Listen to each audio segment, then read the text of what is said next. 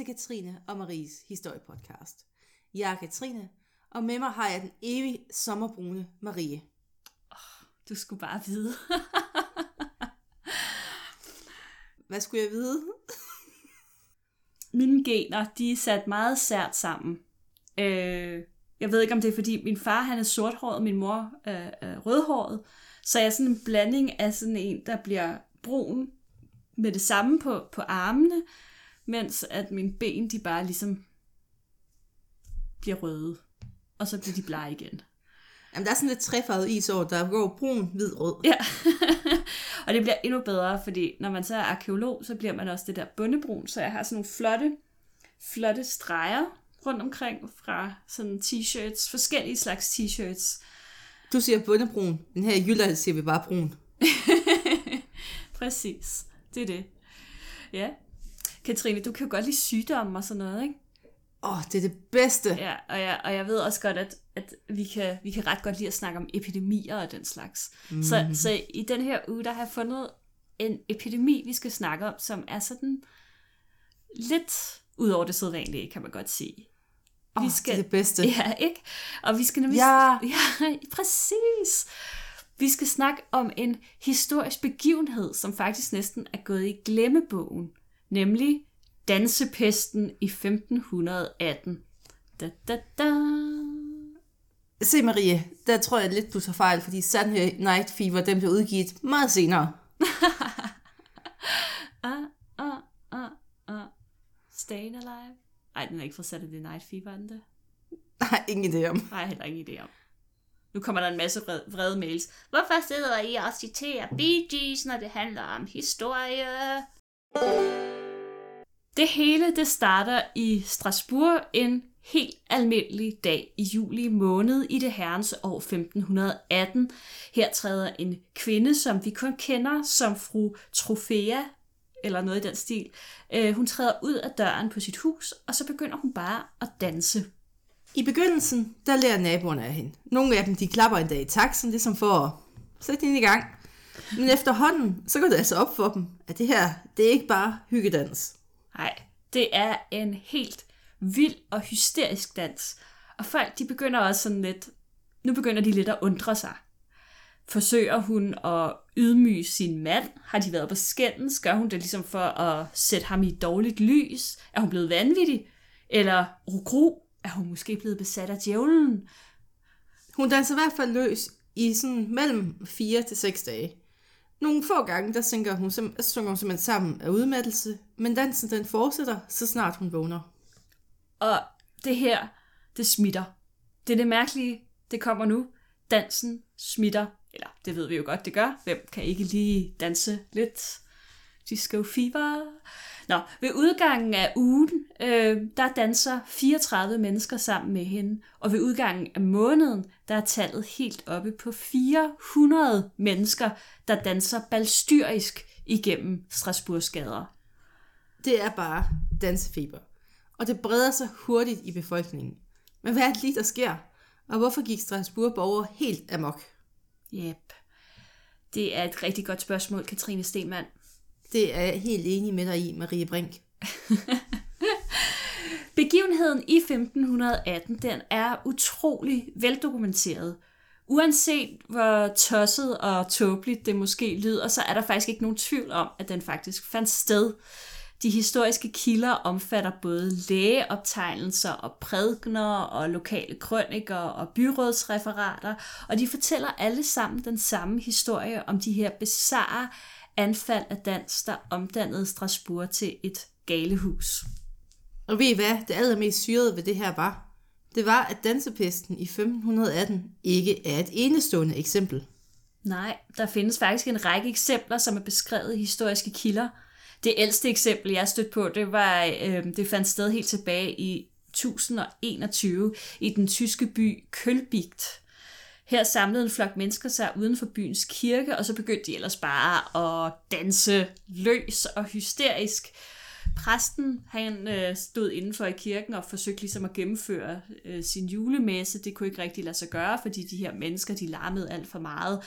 Og så forsøgte han at få dem til at stoppe, og da det så heller ikke hjalp, så kastede han så en forbandelse over dem. Som man nu gør. Præcis. Efter sine dansede de her mennesker videre et helt år. Det var vist en del af den her forbandelse. Øh, og indtil øh, efter et år, der, fandt de, der faldt de så om af udmattelse, øh, forståeligt nok.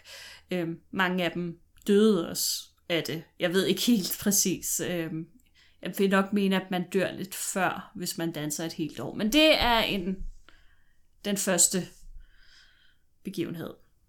En anden begivenhed fandt sted i den tyske by Erfurt i 1247, og kort tid efter også i den hollandske by Maastricht, hvor 200 mennesker samlede sig på en bro over floden Mosul.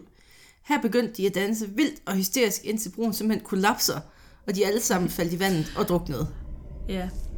En anden ret veldokumenteret begivenhed, den fandt sted i 1374, hvor en danseepidemi fejede hen over det vestlige Tyskland – her fortæller kilderne, at tusindvis af mennesker kastede sig ud i en hysterisk dans, der faktisk varede i ja, månedsvis, mens de hallucinerede og de skreg af smerte og inderligt bad præsterne om at frelse dem. Og den beskrivelse, den passer ret godt til begivenheden i 1200 og, nej, 1518. Ja. Det var, jeg var tal. Ja. det var nemlig karakteristisk for den her dans, at den ikke virkede frivillig. Mm. Tværtimod. Det virkede som om folk de var besat, og i 1518 der beskrives det faktisk også, hvordan folk de både skriger af smerte og råber på hjælp og anråber Gud og all that jazz. Vil de også have jazz? Altså, så var den først rigtig gal. de, de vil også have jazz. Ja. Jazz Jeg vil have jazz. jazz er notorisk jazz. svært at danse til. Det kommer an på, hvordan du danser. Jeg har bare ikke takt til jazz. Det tror jeg. Jeg tror ikke, jazz har takt til jazz. Nej. Er der takter i jazz? Og der findes jo jazzballet. Gør det? Nå ja, det gør der jo faktisk. Jeg ja, havde en meget ekscentrisk idrætslærer, der havde gået ja. til jazzballet i 30 år. Ja, men er det ikke mere sådan noget, er det ikke sådan en blanding af altså ballet og så bare tilsat rytmisk musik? jo. Det er vel ikke sådan decideret jazz, man danser til? Nej, det, det tror jeg. Altså, ja. jeg, jeg ved ikke særlig meget om jazzballetverden, må jeg indrømme. Nej. Det er heller ikke fokus i vores podcast. Vi må have en jazzballet special. Ja. Historien bag jazzballet. Ej, det ville faktisk blive ret kedeligt afsnit, tror du ikke? Nå. Ah. Ja. Jytte Frejdskab gik til jazzballet i 80'erne. Ja, sådan der med pandebånd og hele muligheden. En catsuit simpelthen. Præcis. Lidt ligesom den der... Øhm... Flashdance. Præcis, ja tak. Min hukommelse, når det kommer til titler, er horribel. Nå. Som man måske kan forestille sig, så var det ikke en holdbar situation, og man forsøgte fabrilsk at finde en kur mod den her dansemani. Til at starte med, så mente man, at dansen skyldtes af folk, de havde fået varmt blod, hvad end det så lige præcis indebærer. Og mod det her, jamen der var der jo faktisk kun én kur. Kuren, der ordner alt. Iler og overladning. det skulle man måske tro, men øh, det var det faktisk ikke. Mm. Chok! Nej, så er det kviksøl. Hvis det, hvis det ikke kan løses med iler, så er det kviksøl. Ja, det var også et godt bud. Måske de skulle have prøvet det i stedet for det, de så rent faktisk valgte at gøre. Men øh, man mente, at den eneste løsning, det var, at de dansende, de skulle simpelthen svede sygdommen ud. Byrådet i Strasbourg, de afspærrede markedspladsen, byggede en scene, og så hyrede de øh, nogle musikanter, der øh, øh, skulle komme ligesom og, og, og ja, sætte lidt musik til dansen. Man kunne lige så godt gøre lidt en fest ud af det. Og derudover var det også hensigten, at man ligesom skulle få de dansende væk fra gaderne, og så lade dem danse den her galskab ud af kroppen.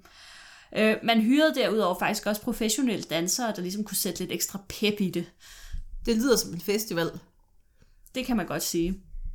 Det, det er jeg tænkte faktisk... Har ja, der været dansepest i Danmark de sidste 40 år? Nej. Ja, jeg tænkte også sådan lidt distortion, faktisk. Jamen, der får man jo ind i byen. Det er sandt. Men man holder dem i, i sådan bydele. Man ja. afspærer ligesom bydele, og så... Tror du måske der. faktisk, at festivaler det er en præventiv indsats mod dansepest? Det kan godt være, faktisk. Det er sådan en uh, ny konspirationsteori. Det er faktisk sådan, uh, hvad hedder det, statsreguleret præventiv Jamen, det er som, når børn bliver vaccineret. Ja. Åh, oh, Gud. Fordi når man kommer hjem fra, fra sådan en helt festivalsæson, så er man ligesom kureret. Så kan Så er man godt danset vente, ud. Så kan man godt vente et år. Ja. Ja. Jeg tror, vi har fat i noget der.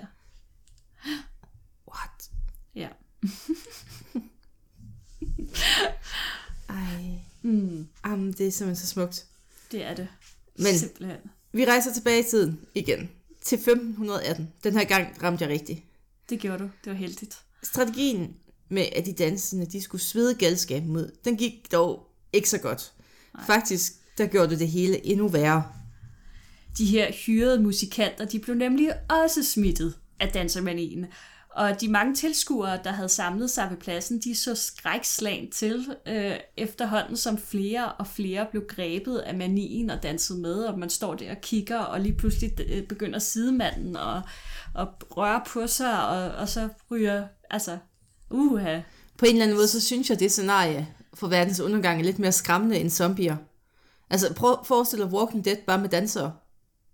Ja, der kan være noget om det, Ja, at vi alle sammen bare bliver grebet af dans. danser os ihjel. Ja. Jeg, jeg, og jeg vil sige, siden jeg har skrevet det her manus, så har jeg fået sådan, jeg har simpelthen TV2-sangen på hjernen. Det eneste, hun ville, var at danse. Åh oh, nej, Ja, det er, jo, det er jo ikke værdigt for noget menneske. jeg kan faktisk godt lide TV2. Vi går videre. Ja. Det var jo mange hundrede mennesker, der dansede her i 1518. Det var midt i juli måned, og det var varmt. Ja. Og da manien var på sit allerhøjeste, der døde der omkring 15 mennesker om dagen af udmattelse, hjerteanfald eller tørst. Det var nærmest som om, Hvorfor der var en eller anden... der? Ej, ja, det, man skal ikke grine af much. Ja, man skal ikke grine af folk, der dør. Men det var som om, der var en eller anden indre kraft, der, der tvang dem til at danse. De havde slet ikke nogen kontrol over deres kroppe. Det er beskrevet i de historiske kilder, hvordan at, at man simpelthen ikke synes, altså det så ikke ud som om, de havde kontrol over deres ansigtsudtryk eller deres lemmer, og de skreg og råbte på Gud, og så den her helgen, der hedder Sankt Vitus. Og det navn, det bider vi lige fast i, for til ham kommer vi tilbage til lidt senere. Det gør vi nemlig. Sankt Vitus. Meget vigtigt. Byrådet i Strasbourg, de var magtesløse over for det her. De stod fuldstændig uden forklaring på, hvad det var, der lige foregik. Og dansepesten, den har faktisk også siden været et mysterium, som mange historikere gennem tiden har beskæftiget sig med. En ting, som både datidens og nutidens forskere de er enige om, det er, at dansen den var ufrivillig. De dansende de vred sig i smerte, de skreg for hjælp, og de bad om noget. Samtidig så er der også meget, der tyder på, at i hvert fald nogle af dem, de var i en slags trance, hvilket må forklare den her udholdenhed, at man simpelthen bare kunne blive ved med at danse i dagevis og i månedsvis, øh, fuldstændig uvidende om ens egen udmattelse, tørst, sult, øh, blodige fødder, øh, whatever.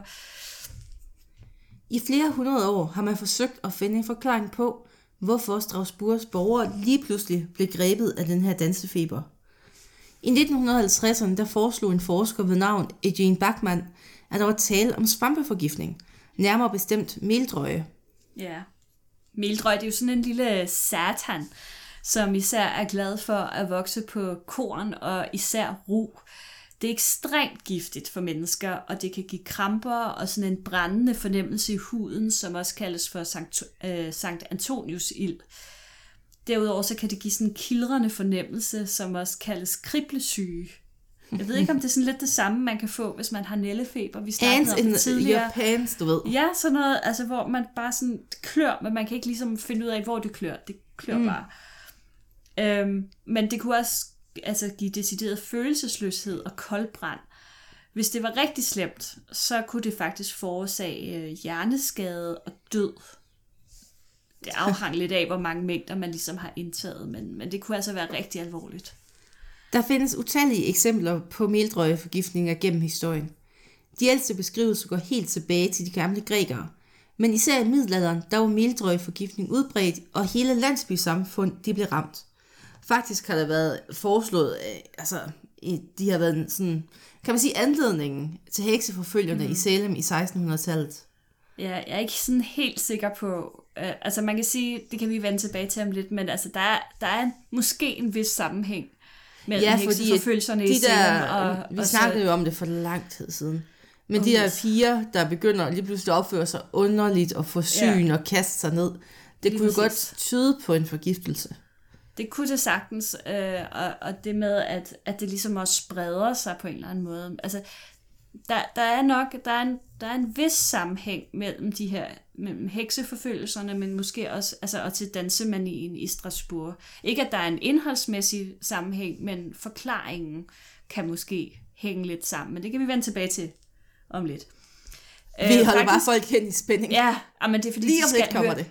De skal høre hele podcasten. Vi skal ikke bare stoppe. Vi skal ikke... det- Vi skal ligesom clickbaite lidt her. Altså, øh, så sent som i 1951, der var der faktisk sådan en mildrøgforgiftning i Frankrig, hvor omkring 200 mennesker, øh, de, fik, øh, de blev forgiftet, de fik øh, kramper, intense smerter i underlivet, feber, kolde fingre og hallucinationer. Der var flere af dem, som rent faktisk døde, og omkring 32, øh, de blev, øh, ja, altså i kilden står der, de blev, de blev sindssyge. Jeg ved ikke, om man præcis vil sige det i dag, men altså, de blev lukket inde på en anstalt. Øh, Det viste sig, at de alle sammen havde spist brød fra den samme bager, og at brødet hos bageren det så var inficeret med meldrøje. Der er en lighed mellem de, nogle af de symptomer, som bliver beskrevet i meldrøgforgiftning og dansepesten. Men hverken i 1951 eller tidligere er det beskrevet, at meldrøgforgiftning fik folk til at kaste sig ud i dans. Nej, Det var ikke sådan en, der stod på netdoktor. Dans. nej, det er ikke lige sådan et af de kendte symptomer. Altså man kan sige, der var måske lidt altså med, med hysteriet i Salem for eksempel, det med, at man kaster sig ned og virker besat og så videre, men det her, det var jo dans. Så vi ved ikke helt præcis, der er, det, det er ikke sådan helt med.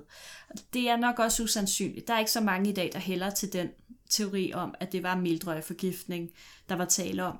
Øhm, senere der var der så en øh, forsker ved navn Robert Bartholomew, som foreslog, at der var tale om et sociologisk fænomen, og at de dansende alle sammen var en del af en slags sekt, øh, og at de brugte den her dans til ligesom at udtrykke sig, eller vise sådan tilhørs øh, forhold til sekten. Det er så ikke noget, der har den største tilslutning i historikerkredse. Det må For man sige. Fordi at kilderne de beskriver jo, at folk de ikke var super glade for den her situation, og de gerne ville stoppe. Og det, Ja. altså, der, skal noget, der skal noget af en overbevisning til at danse sig selv til døde. Det må man sige. Altså, hvis man er med på lejen, øh, fordi man er en del af sekten, så virker det i hvert fald ret langt ude, at man ligefrem danser sig selv til døde. Men sektmedlemmer kan finde på at gøre mærkelige ting, så Ja, altså, ja, ja. who knows. Men så er der også den anden teori, Marie. Det er der nemlig, og det er en øh, historieprofessor, som hedder John Waller. Han har nemlig skrevet en bog, der hedder A Time to Dance, A Time to Die, og den handler om Det kunne du godt have sunget. Ja, der er lidt sangtitel over det. Det er, det er en del af en sang, Marie. Er det det? Nå, det vidste jeg ikke. Om... Det er der, det er der, det er der Brights, eller... Turn, turn, turn, turn. Da, da. Nej, ja, Marie. Okay. Hvad sagde du så? Ikke Bob Dylan? The Nej, du er ikke Bob? Dylan. Okay, Alt før The Brights. 1970 til Bob Dylan i min verden. Ja, sådan. Bob Dylan er ABBA. Det er det, der fandtes. Der var en øh, historieprofessor, der hed John Waller. Han har skrevet bogen A Time to Dance, A Time, Time to Die, og øh, den handler om begivenheden i 1518. Øh, han mener, at der var tale om massehysteri. Massehysteri, det er et fysisk udtryk for et psykisk pres. Og det er et ret kendt fænomen, og det kan sprede sig hurtigt. Det er jo derfor, man kalder det masse, gennem en befolkning. Og det kan være underlig adfærd, som kommer ud på underlige måder, for eksempel mm. som dans. Ja. I tilfældet med dansepesten i 1518, der mener man, at massehysteriet det blev udløst af en årrække med, med meget hårde øh, livsvilkår og en manglende tillid til kirken kombineret med befolkningens religiøsitet. Ligesom i resten af Europa, der var borgerne i Strasbourg meget overtroiske. De var selvfølgelig stadig meget kristne, men der var også lige sådan et lag af overtro på. Og det er jo altså i form af sådan helgenmagi og altså mm, ting, der er yeah. magiske.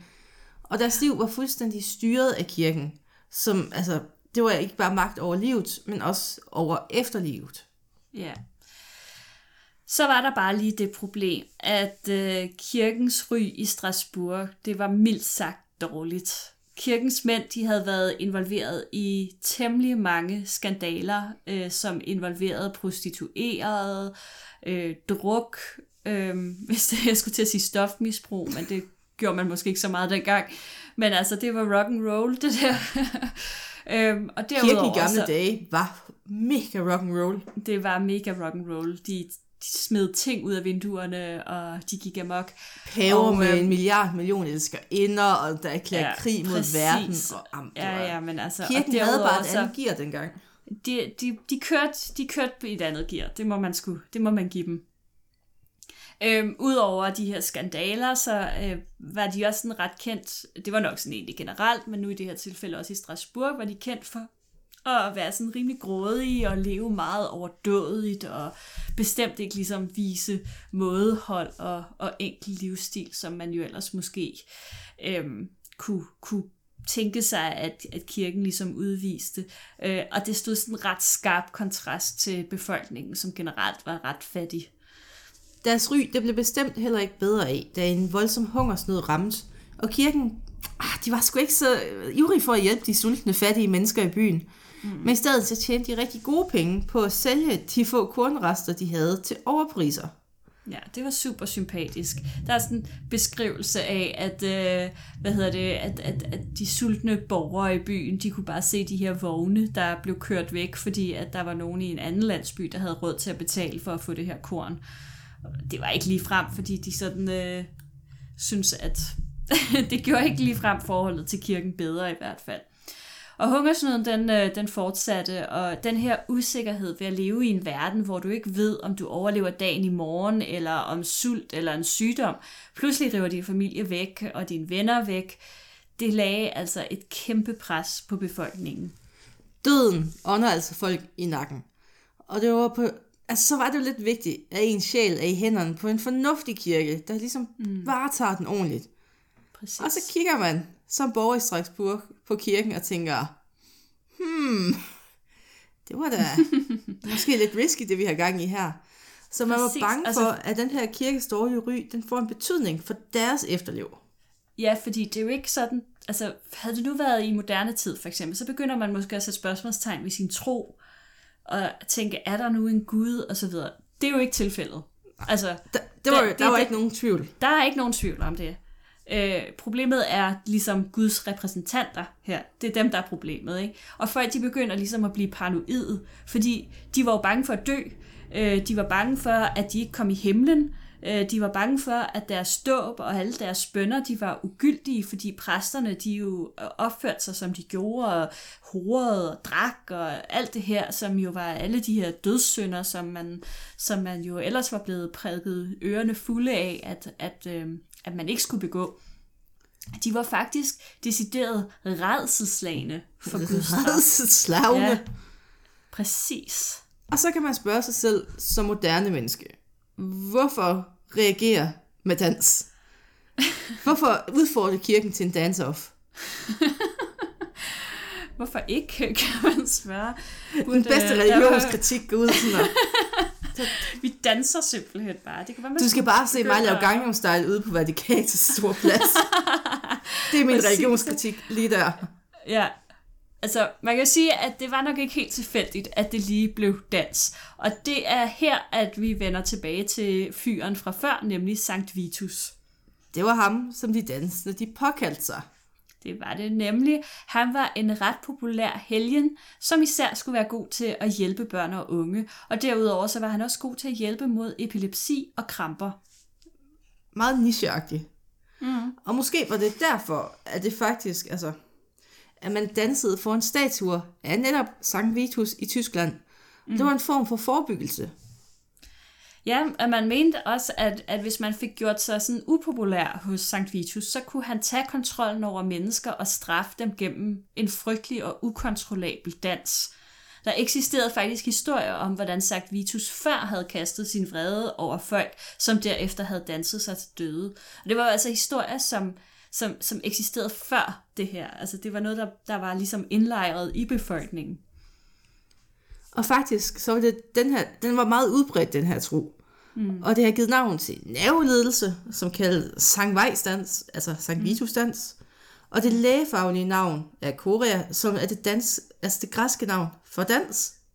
Det er det nemlig. Uh. Og når, ja, og når man lider af Sankt Vejtsdans, så har man sådan en overaktivitet af dopamin i de områder af hjernen, som kontrollerer bevægelser i ansigtet, kroppen, arme og ben, og det får dem til at spjætte sådan ukontrolleret, og det kan måske med lidt god vilje se ud som dans. Hvis man har set mig danse, så vil man sige, ja, ja det er dans. Ja. Mm. Så ja. spørgsmålet er jo egentlig, var det, der skete i 1518, en epidemi af Sankt Vejstans? Altså, det er nok lidt mere kompliceret, tror jeg, selvom at det er et godt bud, ikke? Men det var nok en kombination af det her psykiske pres fra flere år med hungersnød og, så, og, og sygdom, øh, samt frygten for, at øh, kirken på grund af sine syndige handlinger var kommet i bad standing hos Gud. Og når man så tilføjer en tro på Sankt Vitus, øh, der straffer folk ved at nedkalde dans over dem, ja, så har vi måske forklaringen på det her meget underlige fænomen. Så i virkeligheden, så er det en slags psykisk epidemi. En person, mm. altså i det her tilfælde, vores gode gamle fru, hvad kaldte vi en trofa? Trofea? Trofea? Ja, trofa? Ja. Trofea? Trofea, ja. Som får den her tanke, at hun er ramt af sygdom. Og det smitter sig alle dem, der kan sætte sig ind i situationen og tro på, at det her rent faktisk kan ske. Ja, og det er faktisk slet ikke så usædvanligt, som man måske skulle tro. Altså den her form for, hvad skal man sige, psykisk epidemi. I, øh, I 1962, der udbrød der en latterepidemi i øh, et sted, der hedder, nu skal jeg lige se, om jeg kan udtale det rigtigt, Tangan, Tanganyika, tror jeg, Tanganyika, som øh, ligger i Afrika. Øh, her der fik en øh, flok piger på en kostskole pludselig sådan et latteranfald. Altså de begyndte at grine, og så kunne de bare ikke holde op igen. I flere dage i træk. Altså det var bare, det fortsatte bare. Grinede hysterisk. Der er et flertal af historier, hvor massehysteri, det rammer kvinder. Men der er jo altid gode eksempler. og her synes jeg, vi skal fremhæve penisteorierne. Det er fantastisk. Penis, Maria. Penis. Det er dig, der har fået afsnittet, så jeg ja. slipper for at sige det. Som ramte mænd både i Asien og i Afrika. De rapporterede, at nogen havde stjålet deres kønsorganer. Og det kunne, altså det kunne jo bare være en person, der har ventet på bussen sammen med dem. Og de kunne have spurgt om vej eller et eller andet totalt. Altså, hvad er klokken? Mm. Fuldstændig. Og øjeblikkeligt så begynder mændene at føle, at deres kønsorganer de skrumper eller forsvinder. Og det udviklede sig til reel massehysteri som faktisk også har resulteret i, at flere mennesker er blevet dræbt, fordi det blev mistænkt ja. for at være penistyve. Det er simpelthen så sindssygt. Altså, vi taler om, at så sent som i, øh, jeg tror det var 2010 eller sådan et eller andet, der var der en håndfuld mennesker i Nigeria, der blev dræbt, fordi folk anklagede dem for at være penistyve. Det er, også altså, bare, det, er noget, altså... det, det er noget, der stadig foregår. Det er helt sindssygt. Jeg har aldrig hørt om det før, og jeg tænker bare, what? Se, nu sidder du bare og griner af offrene jamen, for penisteori. Jamen, jamen, jeg ved det godt, men altså, de går jo til lægen, og lægen kan jo ligesom konstatere, den er der din endnu. penis er der. Altså, og den er ikke mindre, end den var i går. Nej, altså, vi kan altid diskutere størrelsen, men det er den samme, det er derfor, mænd, som du hele tiden Det er derfor, mænd altså, tager dick pics, det er, så de kan dokumentere, hvor stor den var for. Det kan faktisk godt være. De er simpelthen, det er en angst ja. for penistyveri. Det er sådan en fotodokumentation. Jeg har haft en på et tidspunkt. Ja. Og den var stor. Meget. Eller større. I Nå. det her lys. Men det her hasse, øh, massehysteri hedder det, øh, det forklarer jo også, hvordan at øh, for eksempel sådan noget som heksejagter opstår. Der er vi jo tilbage til det, der foregik i Salem i, i 1600-tallet. Øhm, øh, hvor at, at det jo også den her frygt for hekse, den spreder sig jo som en løbeild gennem samfundet og, og er fuldstændig irrationelt i bund og grund. Men der er jo sådan en, jeg tror også, vi snakkede om i det, i det afsnit dengang, at der var jo måske sådan nogle tendenser i samfundet, som, som gjorde, at det her, det var ligesom bare, altså det var, no, det, det var de hårde livsvilkår, der var nogle ting, som der ikke var så fede i, øh, i deres liv. Og Man kåber på forskellige måder. Præcis, og så er det ligesom nemmere at finde en syndebuk. Et andet ret øh, almen, eller almen kendt eksempel, det er jo også sådan noget som frygten for kommunister øh, i 1950'ernes USA. Altså det var jo også masse hysteri. Oh, det, Kommunister er jo det ikke så farlige, det ved vi jo godt i dag. Ah. Under den kolde krig, der kunne folk jo også begynde at lukke giftige gasser, eller de kunne se et lysglimt, ligesom ja. med en atombombe, det bliver de jo advaret imod. Ja, okay. Så hvis der, stod, hvis der kom et lyn, nogle gange så er der jo lyn uden torden, så ja. kunne de jo tro, at det er sæt. Og, og så fløj de ned i deres beskyttelsesrum. Jamen, der er jo så... historier om byer, hvor altså, der har været et lyn på himlen, og så er de alle sammen ude i deres sikringsrum og ikke kommet ud i et stykke tid. Ja. Fordi det er jo det, de har fået at vide. Masse ja, hysteri i det. Ja, og det er jo også det, ikke? Fordi at, ja, at, at en ting er, at ja, det er den her frygt, altså, ja, som jeg også har skrevet, at, at det at folk, de sådan kollektivt begynder at få hovedpine eller kvalme og besvimer og sådan noget, fordi man simpelthen får bildt hinanden ind, at har lugter af gas eller sådan noget. Ikke? Altså virkelig, den menneskelige psyke er en helt vild ting. Vi Vores tror, flokmentalitet er, nogle... er fantastisk. Ja, præcis, præcis. Altså vi tror, vi er sådan nogle rationelle mennesker, og det er vi bare overhovedet ikke. Vi er så let på virkelig inden i de rette rammer, kan man sige. Ikke? Og det er farligt at danse. Vi er kommet vidt omkring, må man sige. Vi er øh, kommet vidt omkring fra dansepesten i 1518 og til penistyveri. Og jeg tror, at vi har fået slået fast, at øh, den menneskelige psyke er en fuldstændig crazy, vild ting. Og dans, den smitter. det gør det. Det er mega farligt. Og med de ord, tak for den her gang. thank you